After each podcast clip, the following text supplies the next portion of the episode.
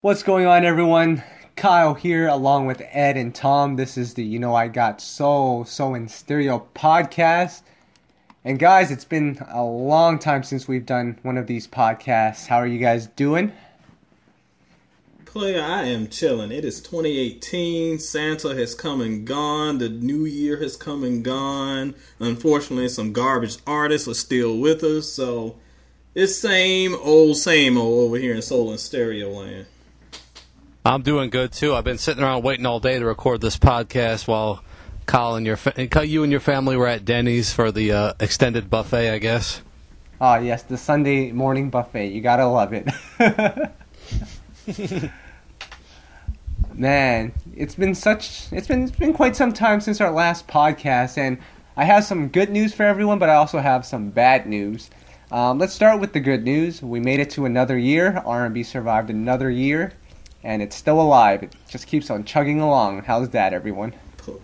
Player, that thing is limping across the finish line, but it's still breathing. And you saw plenty of people saying they're going to bring real R&B back. If I hear that one more time. Oh, my God. If I hear it one more time. And the amount of people that brought R&B back in 2017? Zero. Anyways. All right, let's calm down, guys. I also have some bad news for everyone. It might be good to some people.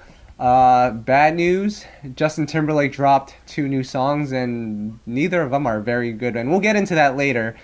Some more bad news, Cardi B is dominating the charts at this point. I think she has like 3 or 4 singles in the Hot 100 Top 10 charts, and Ed is ecstatic about that.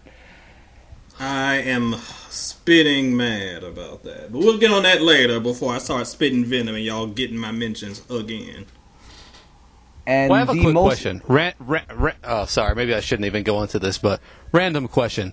You know how every generation, speaking of Cardi B, every generation previously hates the next generation stuff and complains about it? Did anyone ever complain about Luther Vandross? I'm just curious. Absolutely not. There are some generations where you have at least one artist that's untouchable. And I have never known a human being with functioning ears to complain about Luther. Got it. They complained about Whitney, though, but we'll get on that another time. Actually, you know what? At work, I work with someone who's in their early 60s. Every time I mention Michael Jackson, he rolls his eyes. He's not impressed by the King of Pop. That, I have heard many of that, yes. Haters. But on to the most important news of all, and like I said, this is bad news for a lot of people, but it might be good for some people. This, guys, is our last episode ever. You know, we've had a nice run, but I think it's time that we move on to other things and work on other things, right? Yeah, the You Know I Got Soul and Stereo podcast winds up with this one. So this will be a monumental episode. Why is this the last one, guys? I think we just don't like each other that much, to be honest. Nah, I just couldn't stand another podcast with Tom. I was just like, this is it, player. One more, and then I can make it without getting blood on my hands. Bros, we were trying to leave this on a happy note, but here you are reenacting Drew Hill on that radio show when they broke up 10 minutes after. Come on, guys. We got to do better than that. If this lands us... If we land a reality show with Key Sweat, then we all good. That's the only thing I'm here for. My real problem is that Ed gets a bigger cut of the check every week, and I don't think it's fair at all. He doesn't know anything about music. Listen, player, you have seen my suits. You've seen the wardrobe game. I got to keep it up, dog.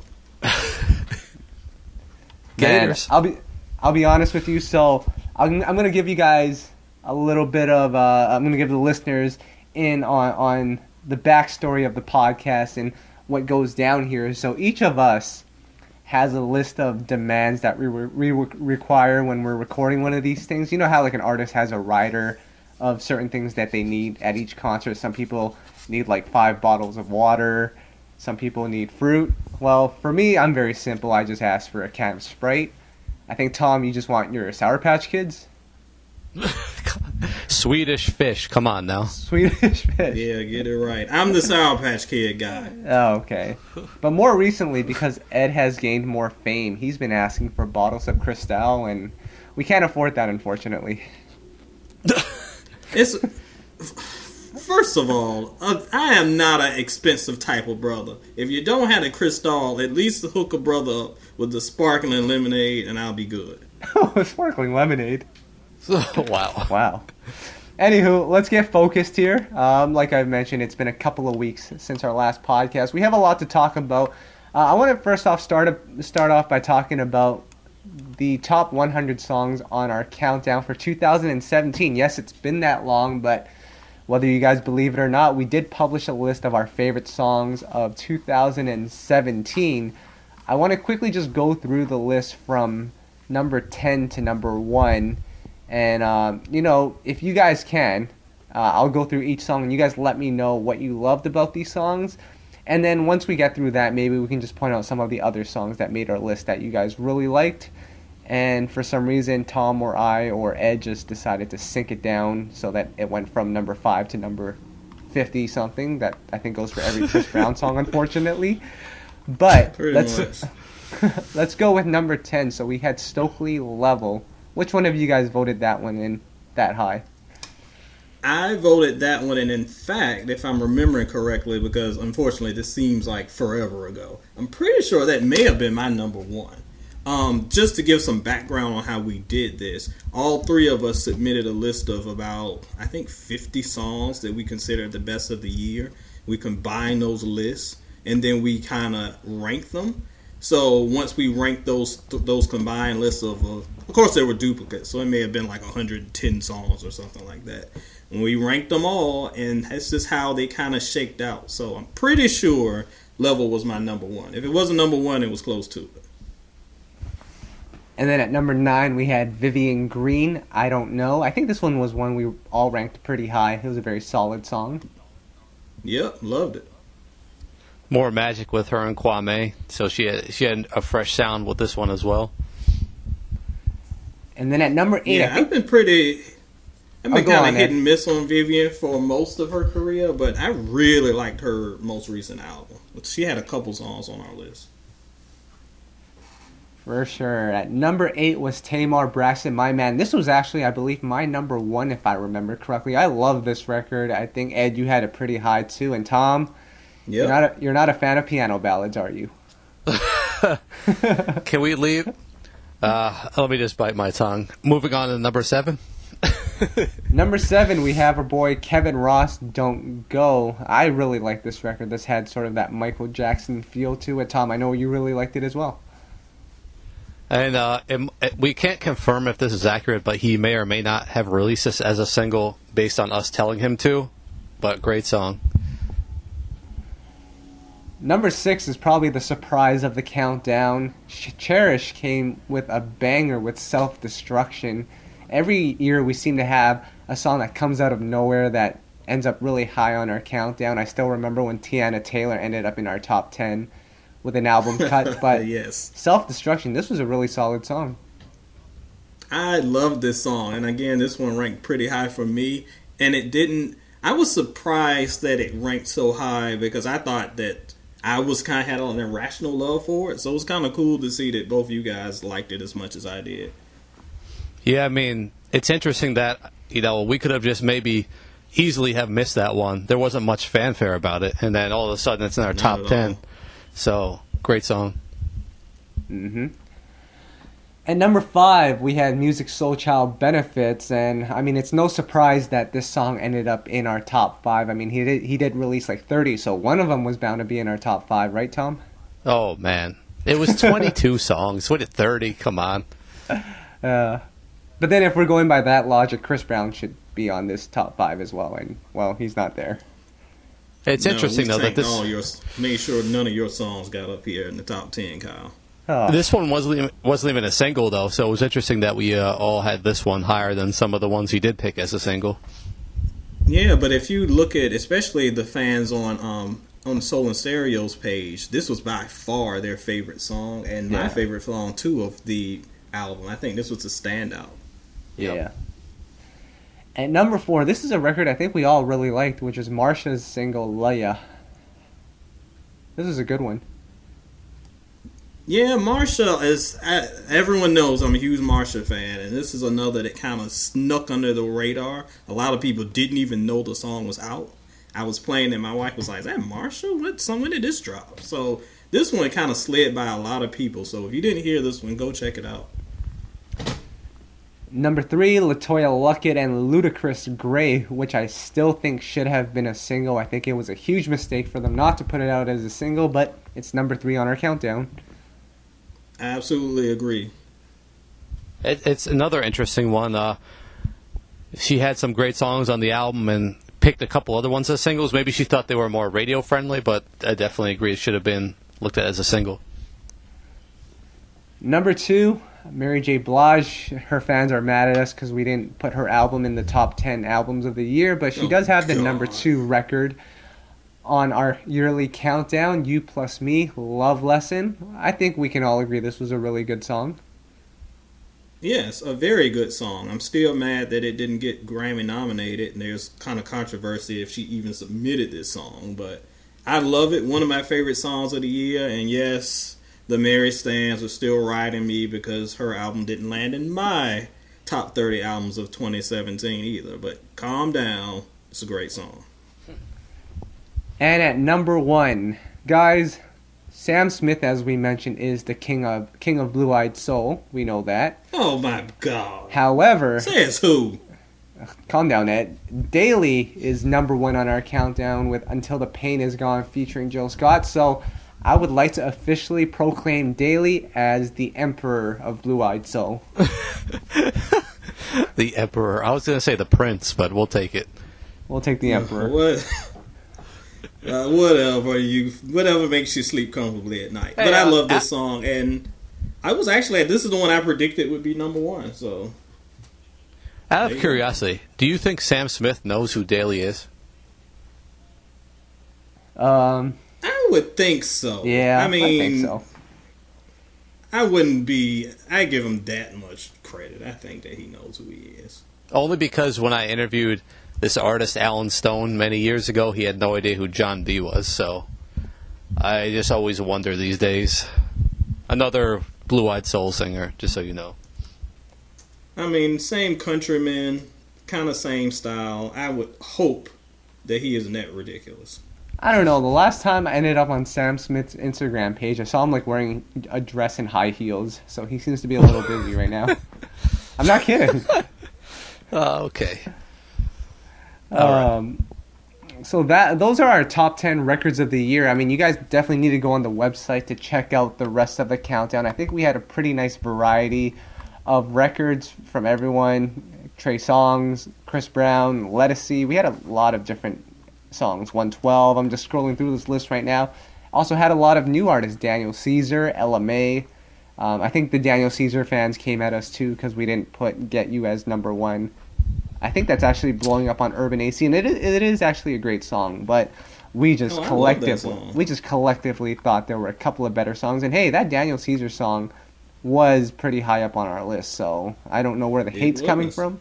But it's all good. We all love the record. You know what the most disappointing part about this list is? Unfortunately, I have a very strong feeling that unless someone's a diehard fan of either of our sites, they have not heard over 75% of this list. Oh, no. I agree. And that's just a shame. And if you put this list in front of the average person, I doubt they're even going to take the time to sit and listen to everything, even though we're telling them to. So it's just the day and age we're in of R&B music, and it's just unfortunate.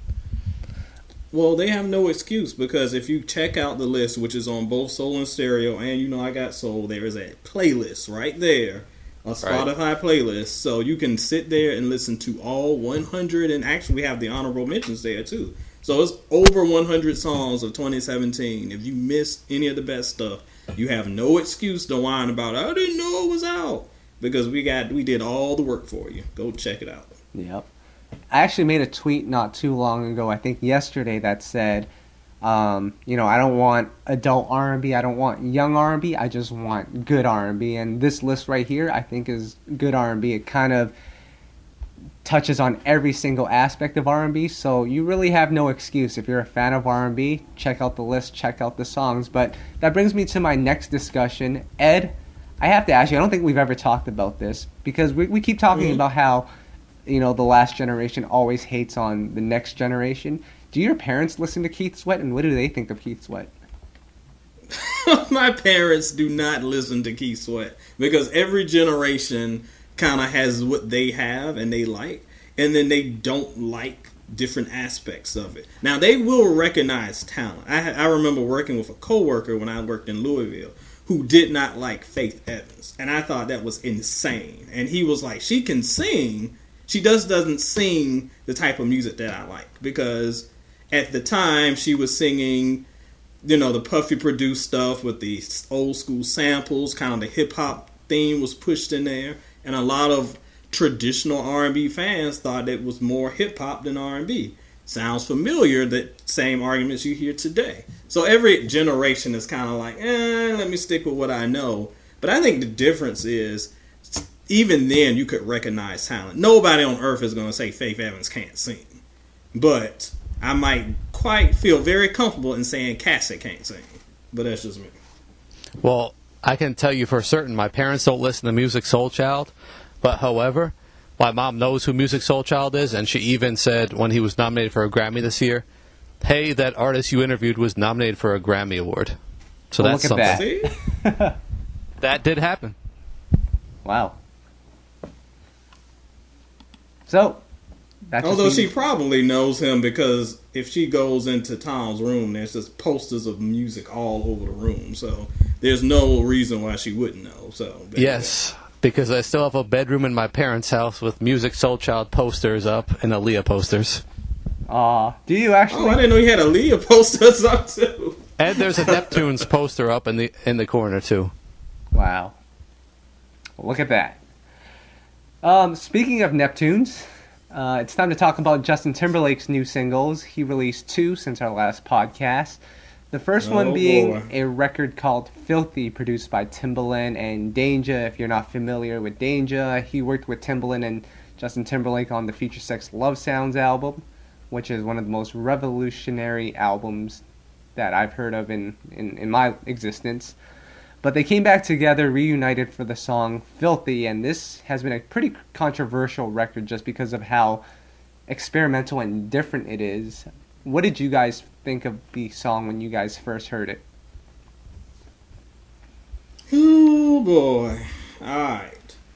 Now, let me say this. I think there are two schools of thought on this song. Because there are different realms of music. And sometimes I think we kind of box ourselves into a bubble and kind of look at things from an R&B perspective. From my friends who like straight pop, and by pop, I mean EDM, I mean the clubbing, the techno, the electronic. They thought this song was pretty great. They thought it was an extension of the Future Sex song sound, and kind of took it in a new direction. And they thought this was a song, ooh, I can go tear up the club with.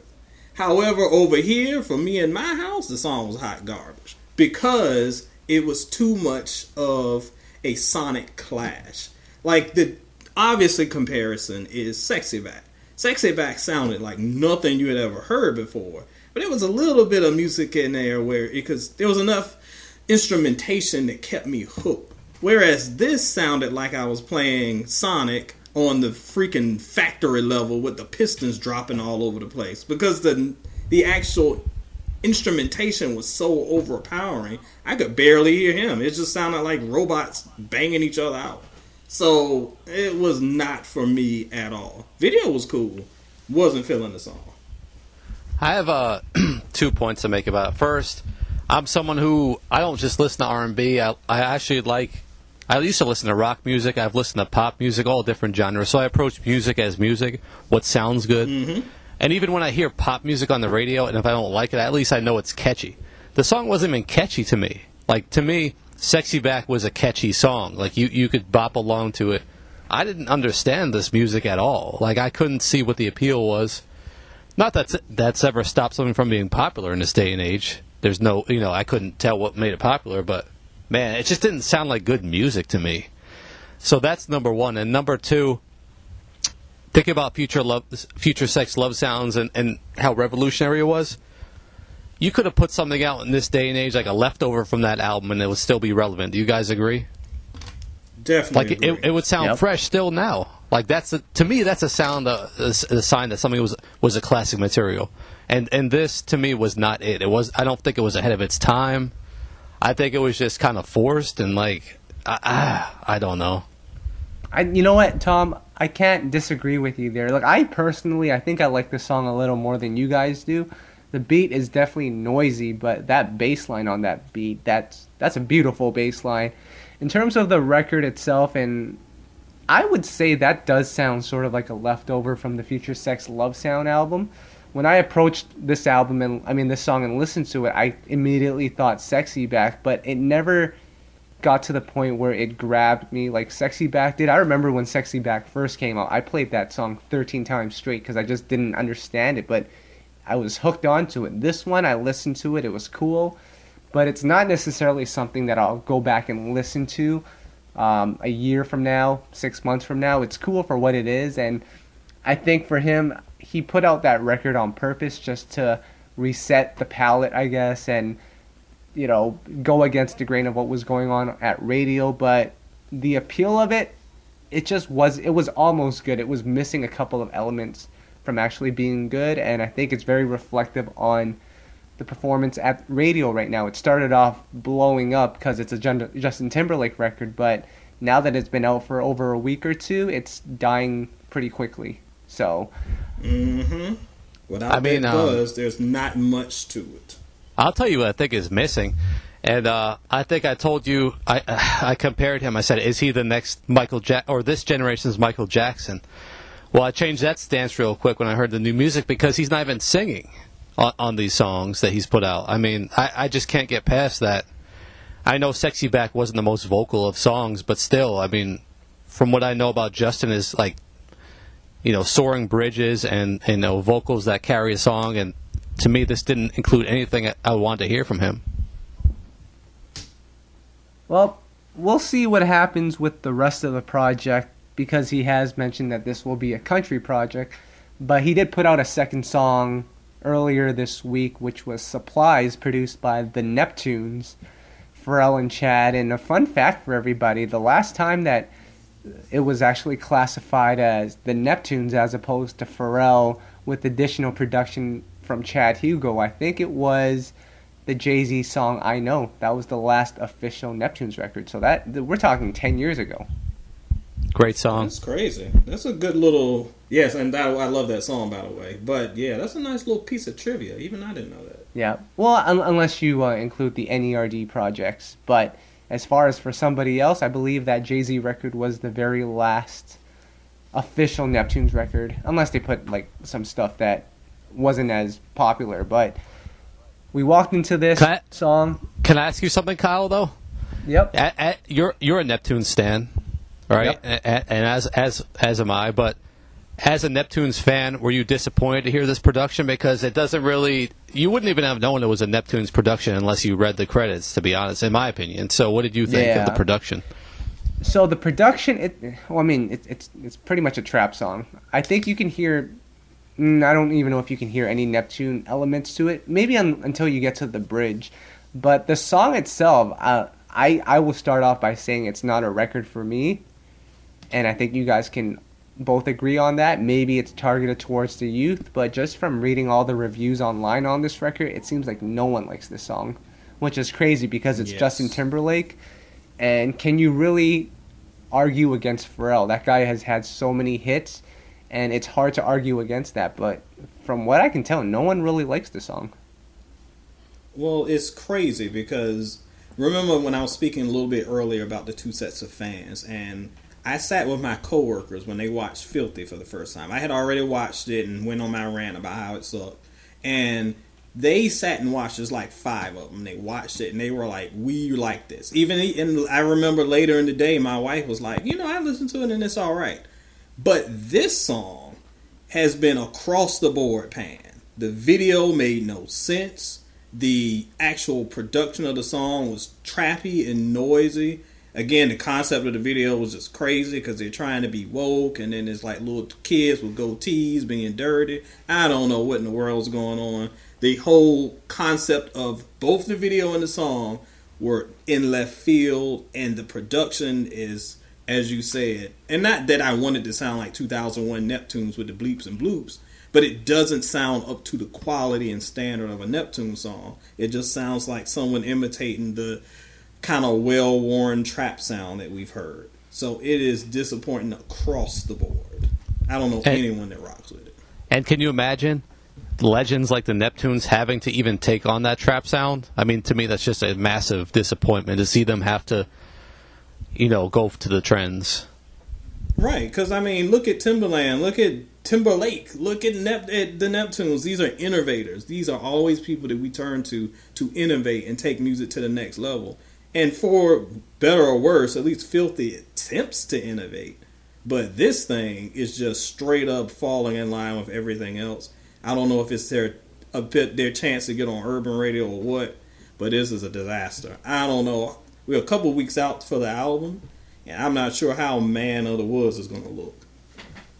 Well, I have a theory, and I was talking to Tom about this. Well, number one, before we get into my theory, can I just say Justin Timberlake's voice sounds super annoying on that song, especially when he sings that supply part. Garbage. Ugh, yes. Man. But my theory, and I might actually be wrong now that I've heard some of the album on his last trailer for the making of the album, but I think he purposely put out these two songs because the rest of the album will fall more under that country sound that he's been claiming that he's going to go into, which would make sense. But I've heard some of the samples, and they just seem like Justin Timberlake and Neptune songs. Like, it doesn't sound anything that's way too, like, left field. It just sounds like traditional Justin Timberlake. Well, thank you for bringing that up, because I hadn't had an opportunity to rant about this. So, as we always do at this time, see, this is why I wish that we had like this on video, because we need to just cut away and have a disclaimer on the bottom of the screen that says, please send all tweets to E.T. Bowser. I'm here for your hate. Because I was so annoyed when word of this album dropped and everybody and their mama got on the little rag they think pieces and was talking about how Justin Timberlake has abandoned us for country. Ain't none of you Negroes even heard the album yet. Before you fuss about him being some Conway Twitty dude, let's hear the music before you criticize. This was before Filthy, this was before Supplies, and good Lord, and I know we wish we could have taken those two back. But instead of complaining about, oh, he's going country, let's actually hear the country album. But going back to that, like Kyle said, I do think the album is going to have some elements, but I expect it to sound like Bubba Sparks 2003. If you go back and listen to his Deliverance album, where Timbaland kind of borrowed some country elements, but still had his traditional sound, that's what I expect. I don't expect him crooning on a banjo for every song. And what we've heard from the trailer, that seems to be more the case. I do think that Filthy and even Supplies are going to be kind of more of the mainstream grabs, and the album will have a different sound, because that only makes sense, and it's not the first time that's happened. But good Lord, people, at least hear the album before you start whining in my mentions. Ugh. Well, I will say one thing in defense of those people. The press release that was put out for the music was a little bit confusing, because it said he's going back to his roots and this whole Memphis thing, and then it was like, well, we heard the music in the first two singles. It's like, wait, what the heck are you even talking about? That has nothing to do with going back to his roots. So I have no idea what the label is doing. And, you know, it remains to be seen what the rest of it sounds like. Well, I mean, when you listen to Supplies, the verses, it does have a very country melody to it. I will give him that. The arrangements on that song, it does borrow from country elements. So maybe that's what he means when he's going back to his roots. Has a little bit of a country... No, that's exactly what I think he means. Country flavor, but still with urban beats. Yeah, I think what we'll have is him and we might have a couple country ballads. He did that on the last project. But I don't think it's going to be a straight-up Conway Twitty joint. Like, that's not going to happen. He's not going to totally step away from his base like that. So That's what I expect. But, again, the moral of Ed's story is... wait until you hear the music until you start whining. And not to get off track, but when we talk about the think piece, folks on Twitter Can they really be mad at Justin Timberlake if he does go the country route? Because he's still working with Pharrell and Timbaland, so you know it's going to have some urban influences to it. Of course. And he has the right to work with whomever he wants. So, I mean, I can't blame him either way. At the end of the day, as your tweet said, Kyle, I just want good R&B. That's all I want. Give me something good. I don't care who you work with. I don't care whose bra you ripped off 10 years ago. Just give me some heaps. That's all I ask. I mean, as far as those articles, though, I mean, this is we're in the shock headline era of media. They're just trying to get clicks. No one knows what they're even talking about. And no one's holding them accountable for being totally wrong. So it's like, you can't even take them serious, these quote-unquote journalists. No, absolutely. So, let's move on from Justin Timberlake and talk about another pop star who's been making a lot of impact on urban, which is Ed's favorite artist, Bruno Mars. He collaborated with Ed's new favorite female rapper, has somehow replaced Missy Elliott on Ed's all-time favorite rap female artist, Cardi B. Ugh. Now, they came together with a very colorful music video, and along with the music video was a remix of Bruno's song Finesse, which is actually just Cardi B adding a verse to that song. But that song is blowing up on the radio right now, and I mean, I gotta say, Cardi B did alright on that song. I mean, it doesn't deserve the million yeses that it's getting on Twitter, but she did good. Well, good is a relative term, player. I have never heard a Cardi B verse that didn't sound like hot garbage until this one. And this sounds okay. So going from hot garbage to okay is, I guess, a step up. Once again, send your hate tweets to me, because I spent, the day before this song dropped, I mentioned that I was not looking forward to it. And for 1 week straight, I kid y'all not, the 11-year-old Cardi B fans camped out in my mentions, called my mama all kind of horrible names while they should have been out doing their book reports, and slandered me into the ground, because Lord knows if you say anything terrible about Cardi B, you are Satan himself. So thankfully my mentions have finally cleared up from that. But the funny thing about this song is, the direction from a business standpoint, it was brilliant. Because here's a song that should have blown up just off of the fact that it's an awesome track, and it got no attention. So how did we get attention? You put the, unfortunately, hottest rapper in the game at the moment on it, slap it on Urban, and it's flying up the charts. And everybody's messaging me saying, have you heard this new song? This new song that came out a year and a half ago. But to that audience is new, so it pushes it up. So from a business standpoint, it was brilliant. From a creative standpoint, I would have rather heard something that kind of fit more the tone, an MC Lyte, a Queen Latifah, or someone like that who fit that tone. But since no one knows who they are except a BET announcer and a lady who talks about CoverGirl, that's not going to work in 2018. Wow. So that's why they had to throw poor Cardi on it. Again, from a business aspect, it was brilliant. From a creative aspect, I'm going to go listen to originals, so I ain't got to deal with Cardi. I mean, I was talking to Kyle about this offline, and it's all about buying into a movement. Cardi B didn't make the song any better. I mean, realistically speaking, the video was captivating, which is what you need in this day and age. You know, it got people talking. You know, Cardi B is a whole movement right now. It's just people buying into a movement. It's not even about the music at this point. The song was great before she was on it and before it even became a single. So it's like, man, people are just focused on different things than the actual music and following trends and movements. Music is just in such a different place now. Maybe it isn't. Maybe I'm just crazy, but, man, I just watch these things unfold.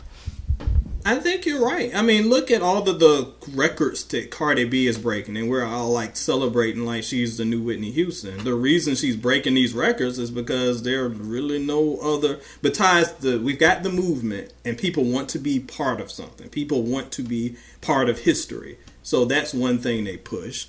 And honestly, she's breaking all these barriers because it ain't really any other female rappers doing anything right now. So it's easy for her to fly up the charts when she's on all these hot songs and featured because there's no competition. Same thing we saw with Nicki Minaj 5 years ago. You gave her the crown by default. And it's kind of the same thing that's happening here. I'm not hating on her success. Actually, I like her, unlike Nicki, who I don't like as a person. But she seems like a nice person. But Lord, step them bars up if you want to land on my MP3. Man, you guys are downplaying Cardi. Man, you guys are downplaying Cardi's talent. Let me just read this off for you. This is straight from the Billboard website. Cardi B becomes just the third act to place her first 3 Billboard 100 entries into the charts, top 10 simultaneously, joining only the Beatles and... Can I get a drum roll, Tom? Ashanti. Ashanti. It's Cardi B, the Beatles, and Ashanti. Hey, look at that. But you know what, though? Ashanti was able to achieve that feat before you were able to support an artist by just pressing play on Spotify and then leaving the house for 12 hours and coming home, and you racked up like 100 plays for that artist and helped them gain success. Legendary. That's right, Ashanti. Did we just call Ashanti legendary and we weren't talking about her Instagram? Actually, you know what I found out? It wasn't just 3 songs that Ashanti had in the top 10 simultaneously. Ain't It Funny by Ja and Jennifer Lopez was also there, and she wrote that song. So technically 4. She did. So there you go. Ashanti has gone from legendary to the greatest. She is the GOAT. Anyways, Tom. Please move on. All right. So we've talked about Justin Timberlake. We've talked about Bruno Mars. Let's bring it back to the early 90s. Keith Sweat has linked up with KC from KC and JoJo, from Joe to C. And immediately when I saw this song on our website, I thought 2 things. Wow, it took long enough for them to do a song together, because I don't think they've done a song together. Correct me if I'm wrong, Ed. And number 2, every time I think of Keith Sweat, that list that I always see resurfacing on the internet, it always comes to mind, the worst R&B singers list.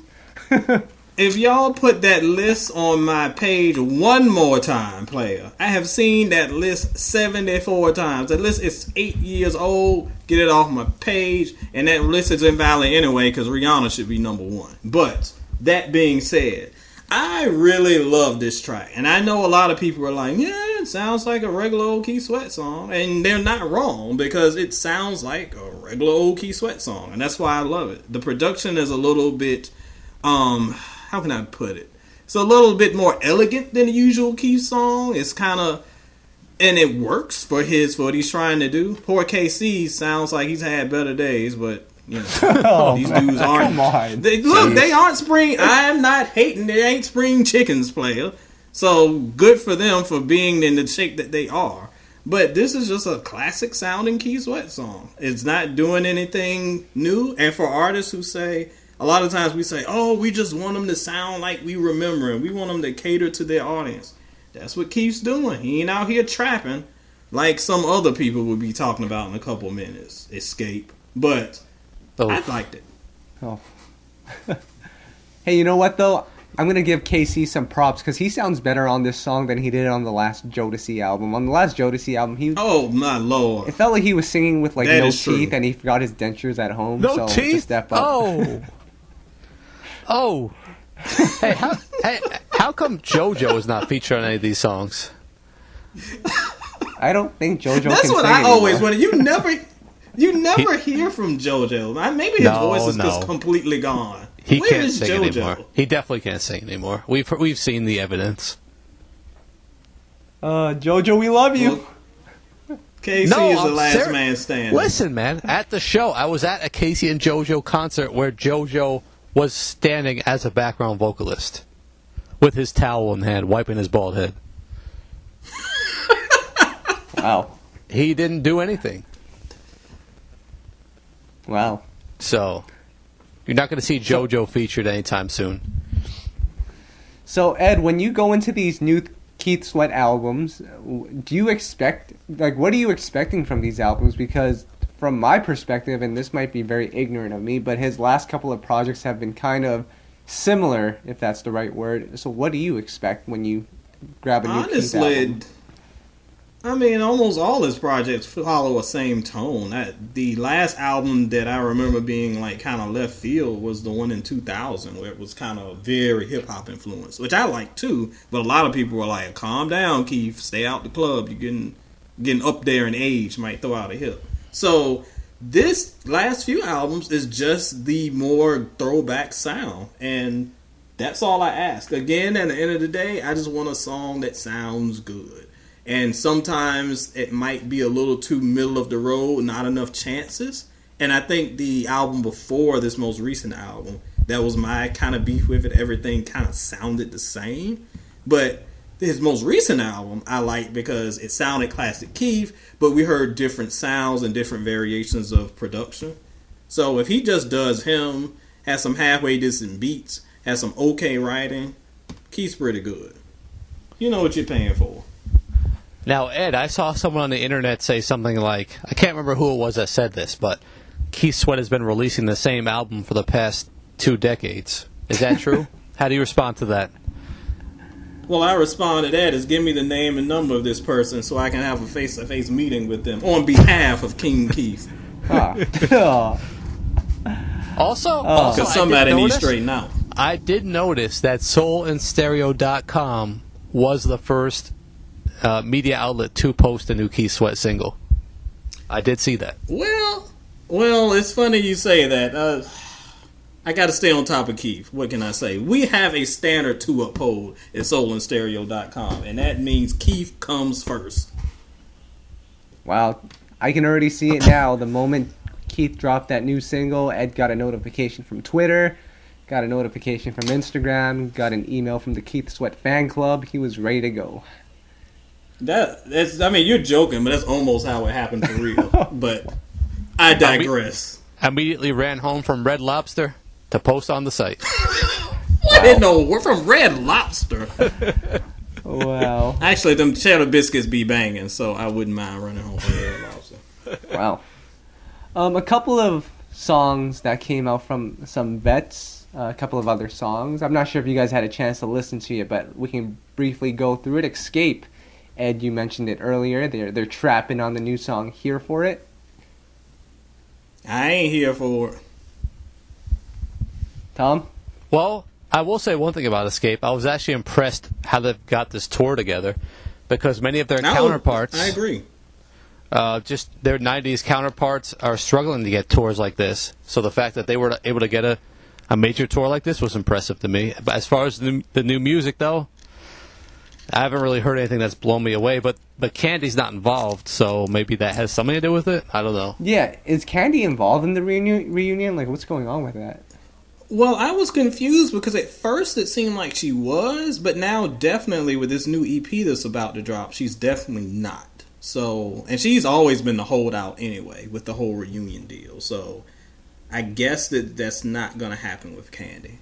But, again, back to some of these earlier songs they've released, I've heard some more decent songs that I assume will be on the EP that are way better than this one. So, I don't know, player. This one is hot garbage, so we're going to hope for the best with my latest. And Tony Braxton put out a new song with Birdman. That was a little trappy as well, wasn't it? Oh, yeah, she's trapping too. But this one I kind of enjoy because she's actually, it's a trap beat, but she's kind of singing over it. And... it kind of works. Of course, it's not the greatest song you've ever heard from Tony. It's no classic. But I thought it worked pretty well. Old Birdman could have stayed in his bird cage, but other than that, it was fine. It'd be a decent album cut. I probably wouldn't skip it. I thought it was released just to feed into the headlines of, and I did see this on every site who posted it, that them two are rumored to be dating, and I thought it was, you know, they did a song together just to feed into that, and... we'll see if it turns into an actual single. I don't know, but you know, that's where we're in these days. The whole gossip and all that drives music. Player, I saw one site that said they were married, so who knows? Player, for all of those who are listening, please check the sites that y'all are falling into and retweeting and posting, because a lot of these so-called journalists ain't got their degree on their wall. I'm staring at my degree, dog. So we good over here. But there are some people that just straight making up stuff for clicks, and it disturbs my soul. Yeah, but do you know one thing, though? I will just say one thing. I feel like we're in the day and age of where, like, people will hear something and know it's bad, but just act like it's good on social media because it's not cool to say Cardi B is whack. So you're not going to go on social media and say she's whack. You're just going to force yourself to like the music. That's unfortunately where we're at. Because if you say she's whack, then you follow what I spent for the last month or a week, and have little children running in your mentions with torches and pitchforks, screaming at how they're going to kill you because they dared say that the artist they've never met before in their life isn't as adequate as they think. It's very strange times, player. It is. Yep. I want to talk about another song here that came out. Bobby V, our boy Bobby V, is back with a new single produced by, is it Tim and Bob, or is it just one of the two? One or the two? Tim or Bob. There was some confusion over that, actually. It's just Tim, though, actually. He signed to his label. Right. And I actually just saw a post from Tim on Instagram that Tim and Bob haven't worked together in 5 years now. So, it's just Tim. But the record sounds like a Tim and Bob record a little bit, featuring Snoop Dogg, which once upon a time Tom said it was a privilege to work with Snoop Dogg, but it seems like Snoop Dogg's on everyone's record now. The song a little bit sounds like something straight out of 2005, which was kind of cool to hear. Just Bobby V has had such great chemistry with Tim and Bob over the years. This record, the beat sounds amazing. The arrangements, it's not really my thing. It's not trappy by any stretch. It's not my type of arrangements. I haven't heard it yet, but I've heard a lot of good things, and I heard, like you said, that it does sound like a throwback to 2005, which is kind of vintage Bobby, so I've got to put that one on my list. That's your generation, Kyle, and those artists are in a weird place. They don't know which direction to go, and it's unfortunate to see it play out. You hear from Bobby especially. We've heard so many different sounds from that guy over the past couple years. He doesn't know where to go, and it's not even his fault. It's just that, what do you really do if you're in his situation? You're too old to make that trap music, but you're too young to make the adult R&B, so what do you do? Yeah, so I am happy that he just went back to his original sound. And although the song might not be my favorite Bobby V song, it is definitely refreshing to hear him do something that's true to him. And you guys are right, my generation is so lost. I ended up watching a little bit of Love and Hip Hop Miami for some unknown reason, and I just remember Pretty Ricky fighting on there with some chick that I don't even know her name, but they were fighting, and I was like, this is just nonsense. So, I mean, that's where we are. All you have to do is go on Love and Hip Hop, be funny, and then we support you to the ends of the earth. Hi, Cardi. Just as we're going through this, I mean, we have so many new songs, but we're going to try to get through all of them because it's been a minute since we talked about all of this stuff.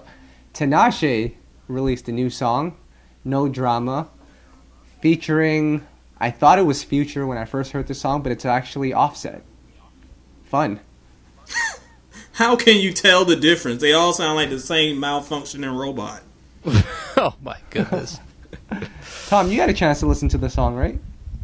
I mean, it's just like, I forgot who told me this phrase, but it's like, with Tinashe, it's like, we see you built up this movement, we see you've been making this great music, now we're going to assign you and change everything about your sound. And, like, that's exactly what they did with Tinashe. And it's like, now that they did that, they haven't found a sound for her to make work, so they've been trying different things. And this, to me, this single is just another one in the line of you know, throwing stuff at the wall and seeing if it sticks. So I just don't see it. And I love Tinashe, but, man, it's a struggle watching it play out. It's crazy. Yeah, when you look at where she came from and those early mixtapes and the potential that she had, and everybody was like, oh, this is going to be so great. And then the artist, she gets major label and they completely changed her. The only artist that worked for, and by worked I mean success, maybe not creatively but business-wise, was The Weeknd. Because if you listen to his early stuff, he was absolutely nothing like the pseudo Michael Jackson we have now.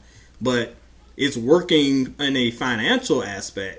But he has been the only one. Everybody else who they've kind of turned does not work at all. Yeah. Do you guys? You could probably. Real quick, I was going to say, good example, Ed. I was thinking the same thing with The Weeknd, but he might go home every night and just hate his life for the music he has to make. You don't know. You don't know. You're laughing. It would not surprise me if he does, because as miserable and depressed as that dude is, I mean, he's probably sleeping on a pile of money and bodies of strippers. But every song he writes about is about how he hates himself, so it's probably true. Man, can you imagine if The Weeknd went into like one of those label meetings and they were like, "Yep, you got to cut your hair," and then he did it, and now he just cries every night because of it? Highly possible. I bet he does. He misses the broccoli haircut. Quick question for you guys: we've seen so many new R&B artists emerge on the scene. SZA, Kalani, her.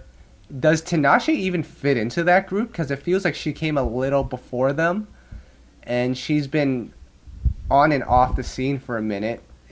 Does she fit in with that group, or is that a different generation? I would put her in that group as far as... I wouldn't say that she was kind of the previous generation, because I don't feel like she was that far back. She does, to me, fit that group, but she doesn't fit the mold. Whereas their music, for, you know, better or worse, still feels a little bit organic in some ways. Maybe not Kalani, but most of the other ones feels a little bit more true to who they are as artists, especially when they started out. But Tinashe just feels so manufactured, and that's the problem with her. And I love her. I love a lot of her songs, but she just feels like such a corporate creation at this point. Yeah, and... I feel kind of bad, but isn't it interesting that SZA was the one who got featured on that Maroon 5 song, that big hit they had? But that would have been a great look for Tinashe. But I think that just shows you that Tinashe's time might be kind of fading. She is turning 25 this year, if that means anything. In the industry, it does. Yeah. But we'll see. I mean, Joyride is still apparently in the works. It's been in the works for about 3 years now. I remember going to the Joyride tour back in 2016. So that lets you know how long her album has been in purgatory. But maybe this is the year that she'll put out the album. She has Offset on the record, and I know how much you guys love the Migos. So we will see. Another artist that was stuck in purgatory for some time actually had a chance to put out her album, Justine Skye. Ultraviolet.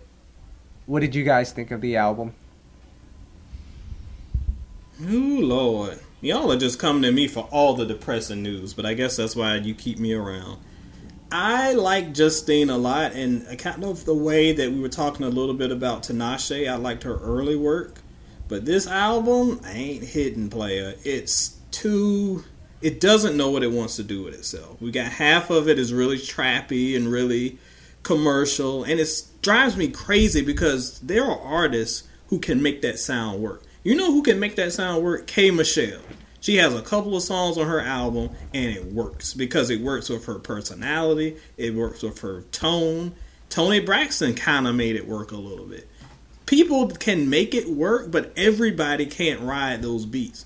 She sounds not good on the trap songs. And the second half of the album was just sleepy time. So it was just... I remember liking one or two tracks, but it was very disappointing overall for an artist that I had a lot of high hopes for. I haven't listened to it yet, but man, I almost feel like it was the album was put out to fulfill the label's obligation at this point, and I hate to say that because I'm a big fan of Justine. I've liked her music. I actually feel like she's one of the few younger artists who actually have a link to some of the more traditional sounds we actually like, and... Yeah. I'm kind of nervous to even hear the album now, but I'm really, I don't have high hopes for how it's going to perform late, on the charts, and it's just kind of unfortunate. So we'll see, I guess. But you know what, guys? Like, I'm curious to know what you guys think Justine Skye's potential is, because I know we all like her, and I think Tinashe. Once upon a time, I don't know if she still has it. I think she still has a little bit of... That window is still a little open, you know, to be a star. Do you guys see star potential in Justine Skye? Because let's face the facts. She looks great. She can dance. She can sing a little bit.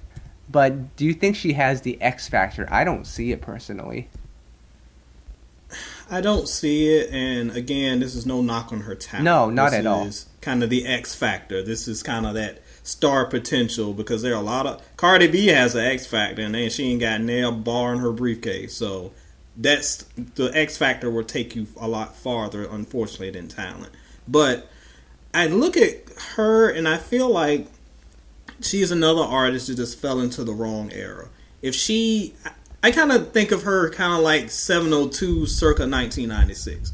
702 in that era did very, very well for themselves. But if they came out today, I don't think that they would be noticed at all.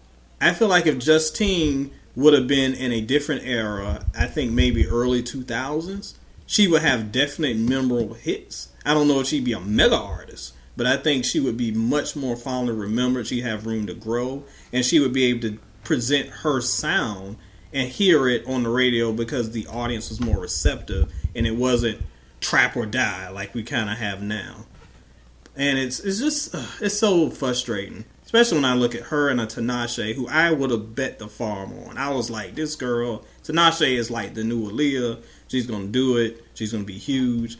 And she can't get a single out to save her life. Times is sad, player.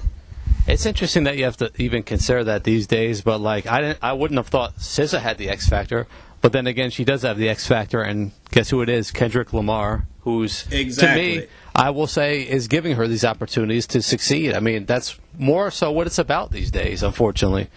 But and that's always kind of been the case, but even more so now, because even back in the day, there's always the artist that will put on the next artist, but like today is essential. Without Kendrick, SZA we'd be talking about SZA in the same breath as those two artists. I don't agree with that. I disagree with that, actually. I think SZA created a movement for herself even without Kendrick. I remember going to SZA's tour. Oh, this was probably back in 2014, and she already had built up a fan base on her own. And I don't think the linkage to Kendrick was that strong at the time. I feel like Kendrick provided her a platform, but she took it and ran with it. And some of these newer artists, they get all these features and they don't make much of it.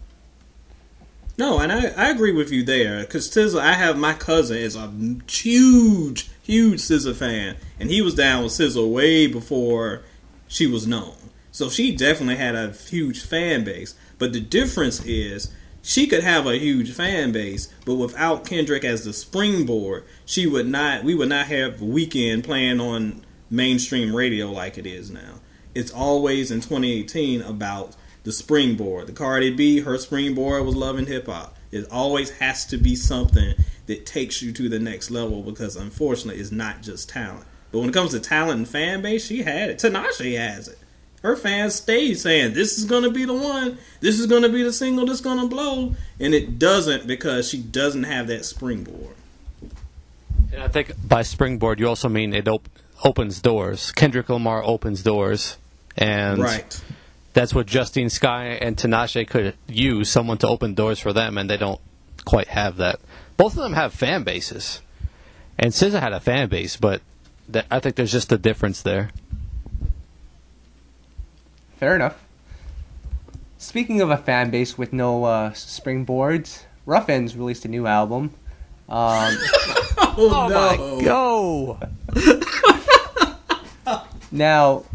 and shout out to their publicist, DJ Soulchild, for putting us onto that album.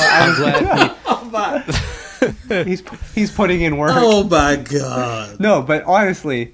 Did either of you know that Rough Ends put out an album? And if you guys say yes, I will, on record right now, buy you guys both a Nintendo Switch. Each. I had no idea that they had an album. I had no idea they had a comeback. I haven't listened to the album since.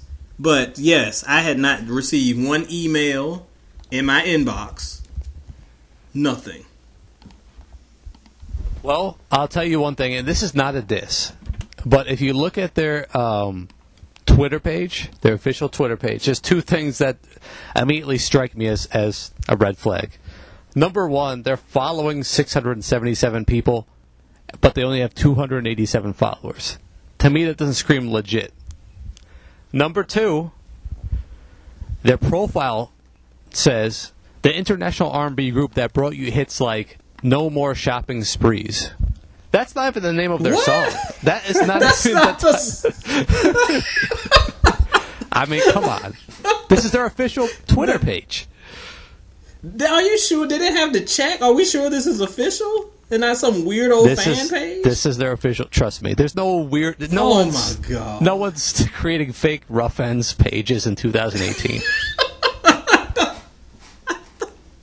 Wow. Oh. Ed, your response? I am dying is my response. My response is call the coroner because you're killing me up in this joint. Oh my god. All right.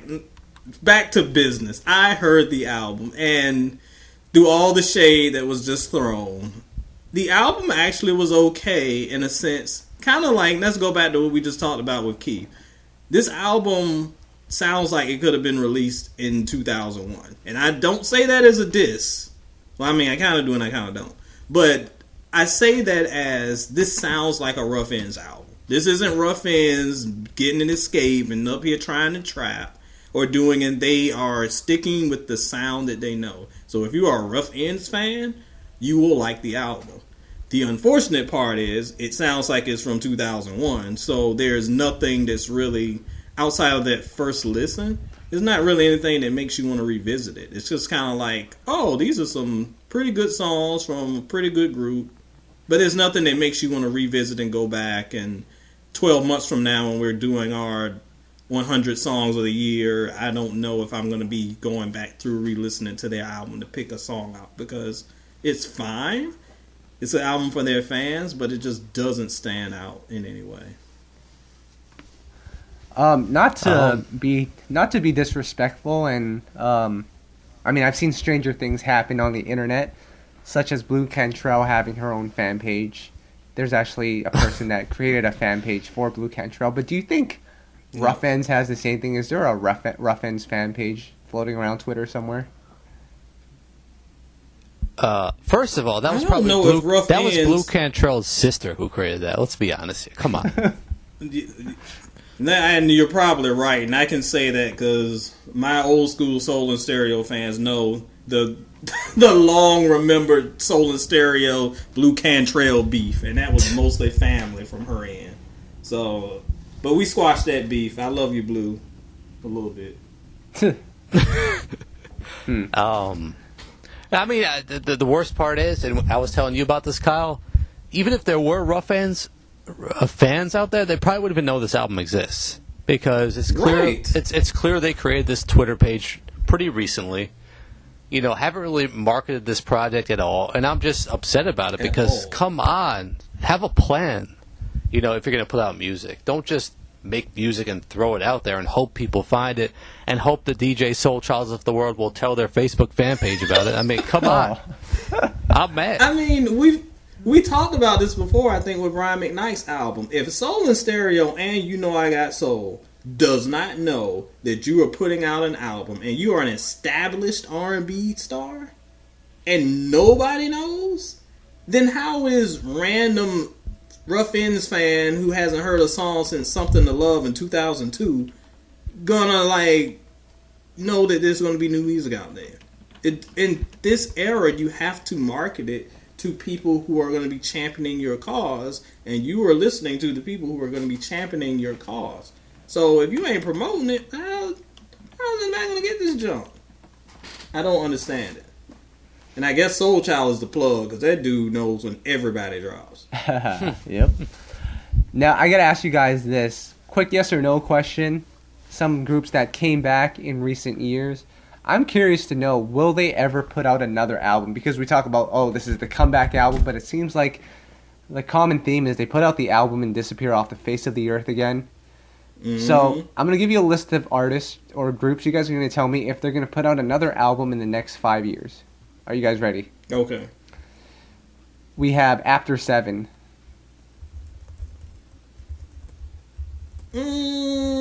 See, I would have said yes if we didn't just get this album. So now I'm worried that, like, they're going to one and done it. They're going to be like, all right, we good. So I don't know who'll get another one. I will say yes, only because I think this one did pretty well. So I think they're going to keep it. I think they're going to keep it going. All right.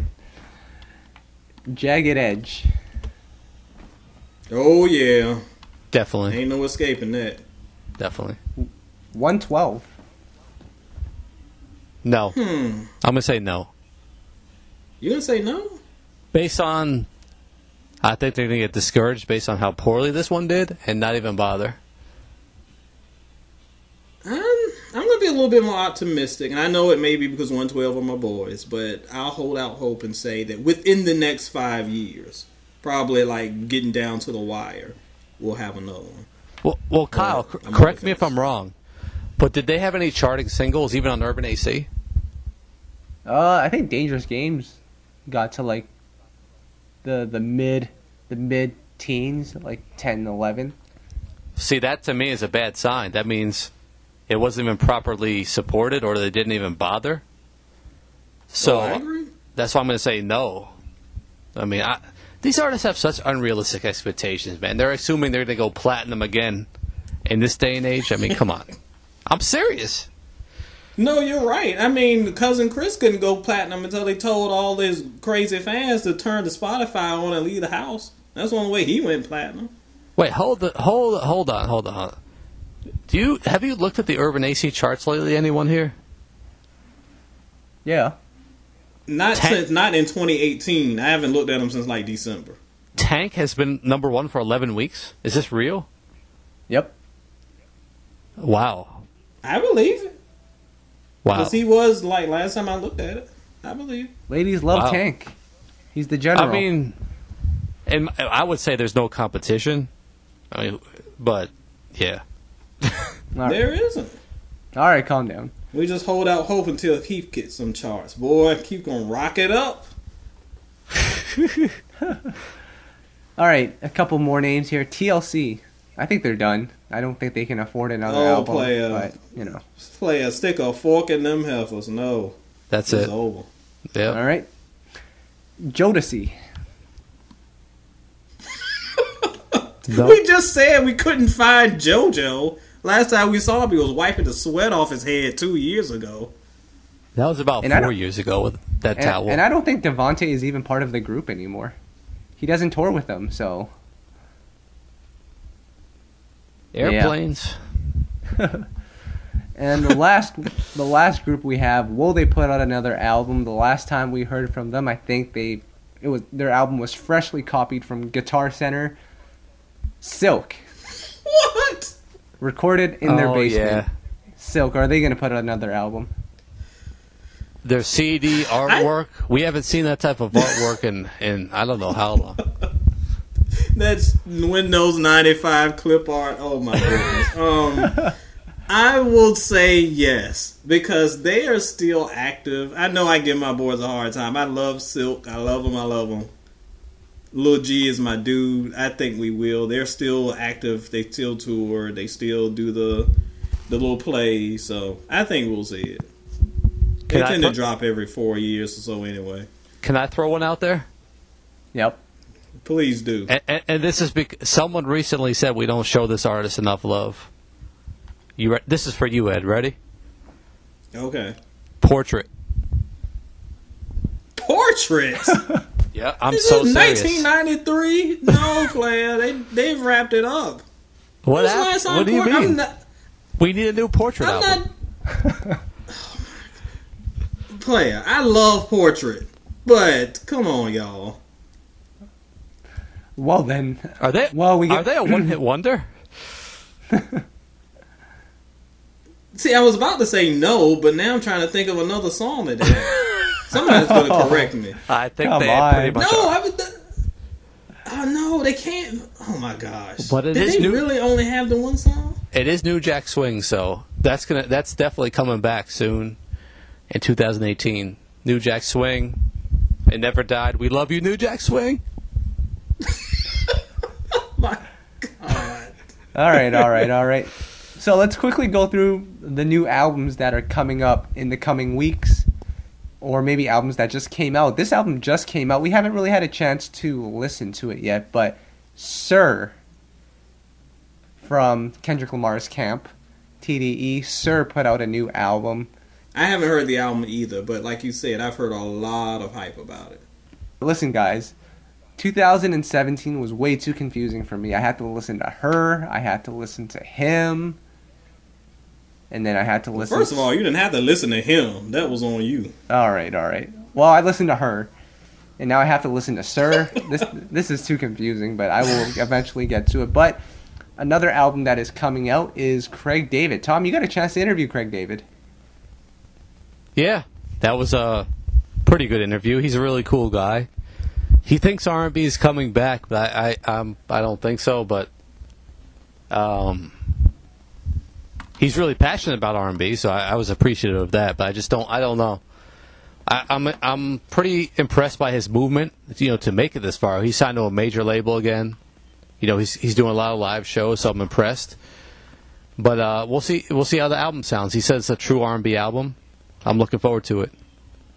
I'm really looking forward to it too. I really like the single he has with Gold Link, "Live in the Moment." That was a really fun song. So I'm pretty excited for it. And Craig David's one of those. We'll remember him for the mega hits he had in the 2000s, and like 2000, 2001. But he had some heat in between now and then too, so he's pretty consistent. So I think that this might be our first solid release of 2018. Yeah, Craig David is definitely capable of creating some tunes. So tunes, if I'm saying it correctly. Shout out to our UK listeners out there. Wow. So I think that pretty much wraps up all the new music and new albums that are coming out. Of course, we have Justin Timberlake, but we'll talk about that when it's closer to the album release. I got a quick question for you guys before we get out of here. What's the better song, Supplies or No Limit by Usher?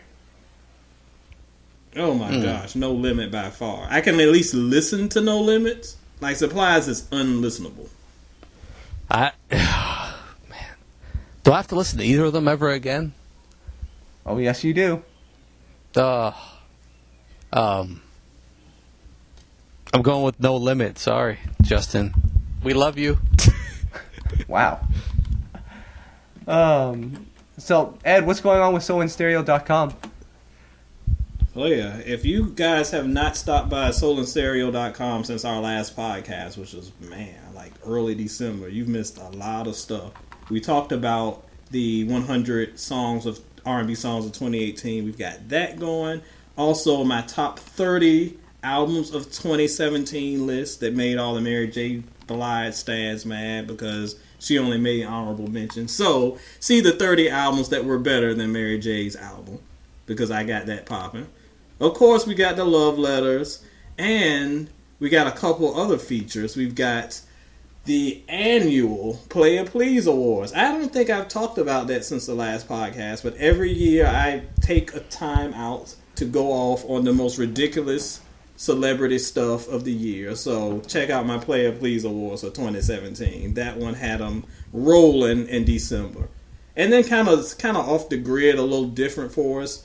Everyone and their mama is hyped about this new Black Panther movie that's dropping pretty soon. So since everyone's hyped and has no clue about what the actual character is, and I'm a big fan of the Black Panther character and storyline, I took some time to talk about the character, talk about some of his villains, talk about some of the stuff that we have in store with the movie, and that actually got a lot of traction from a lot of places. So shouts out to everyone who shows support for that. Oh, and speaking of that, shout out to Rapsody. One of my favorite my favorite rap artist of 2017. I ranked her album number 2 of the year. She gave Soul and Stereo over the Christmas holidays an unsolicited shout out that was very heartfelt. She really liked my write-up of her album, kind of my synopsis, and she hit me up and told me how much she liked that, and she shared the post. So shout out to Rapsody for being a real one out here. Damn. Tom, what's going on with You Know I Got Soul? I know you interviewed Craig David recently. What else is going on? Yeah, that will be out soon. I'm working on setting up a interview with the group, the international R&B group that brought you hits like No More Shopping Sprees. So look forward to that soon. They're gonna love you after this podcast. Good Lord. I actually am working. I just hit them up on Twitter right now, actually, and I will set up an interview, and I'll even ask them about some of these things. Believe it or not, why you not? You should. Other than that, Kyle, we're going back to our roots. We're gonna start posting like we did back in the old days, back when I was in Connecticut. I have no idea what that means. I'm just kind of making fun of Justin Timberlake. I'm lost here. What's going on? I don't know. I'm just inspired by Timberlake going back to his roots and not even following up on it. So, we're going to just start posting the man of Connecticut. We're going to start posting trap music is what you're telling me. Yes, that's what that means. Cardi B, you're fair game now. Whoever else is out there, make it real R&B. Hit us up. Wow. And this is why this will be the last Soul and Stereo You Know I Got Soul podcast. Yes, it will. Ed, because you never take us seriously. You never appreciate our respect for R&B, and that's why we can't work with you anymore. That's it. Right. Well, the feeling is mutual because there's been so much Keith Sweat disrespect this past hour and 15 minutes. It's ridiculous. And, you know, it wouldn't be a You Know I Got So-and-So in Stereo podcast without me slandering somebody. I know we're an hour and 15 minutes in. So if you've gotten this far into it, then congratulations. You get to hear my slander of the day. So in one of my previous podcasts, I had mentioned that I was going to be interviewing Pretty Ricky. I'm sure you guys all remember that. Oh, well, boy. If you've checked the website, you will notice that there is not a Pretty Ricky interview insight. I know a lot of people have been waiting for it, and the reason for that is I hit up their publicist. I was like, hey, can I get an interview with Pretty Ricky? And they were like, okay, let me confirm. They hit me back 6 hours later and says, congratulations, your interview is set with Pretty Ricky. You will be interviewing Baby Blue. And I was like, what about the rest of the group? No response. What? Yeah. Yep. And why Baby Blue of all of them? Well, apparently he's like the MVP of the group, so. But I really. He also knew Static Major. Yeah, the rest of them did too, though. But anyway. Yeah, that's true. Yeah. I mean, the only one I remember by name is Pleasure P and Spectacular. I don't even remember the other two dudes. So, brother of Baby Blue, or whatever. Baby Blue's the one that says "whoa" all the time, so. Oh, okay. Well, that's critical. That's been critical to the success of the group, though. What? Whoa, and Spectacular's abs. Okay. Yep. Wow. Anywho, this concludes the very last episode of the You Know I Got So-and-So in Stereo podcast, because as of the next episode, we will be rebranding this podcast. And over the last couple of weeks, we've been trying to figure out a name for this podcast. And it might change after this podcast is over, or until the next podcast. But the name that we have right now will be Soulback. Initially, we were going to name it Throwback. But anytime I mention throw, that just encourages Ed to throw his hands at people. And we don't want that. So we're going to call it Soulback. I wish. We're going to call it Soulback. Are we good on that one? So, yeah, I think we're good on it. It's a new name and a new brand, and we've got some cool stuff coming up for 2018. We're going to take this a little step further, player, because we got some heat here, and I want that the nation and the world to hear what we got going on. We bringing soul back. We bringing R&B back, homie. Real R&B is back. Yep. So that's it for this episode of the podcast. We're going to have a lot of great things coming up. More guests. More Hall of Fame nominations. We're going to reset the whole thing. Music Soul Child, you'll have another shot at it. But until then... No, I doubt that. But until then, this is Kyle, that's Tom, and that's Ed, and we are out. Peace. We out.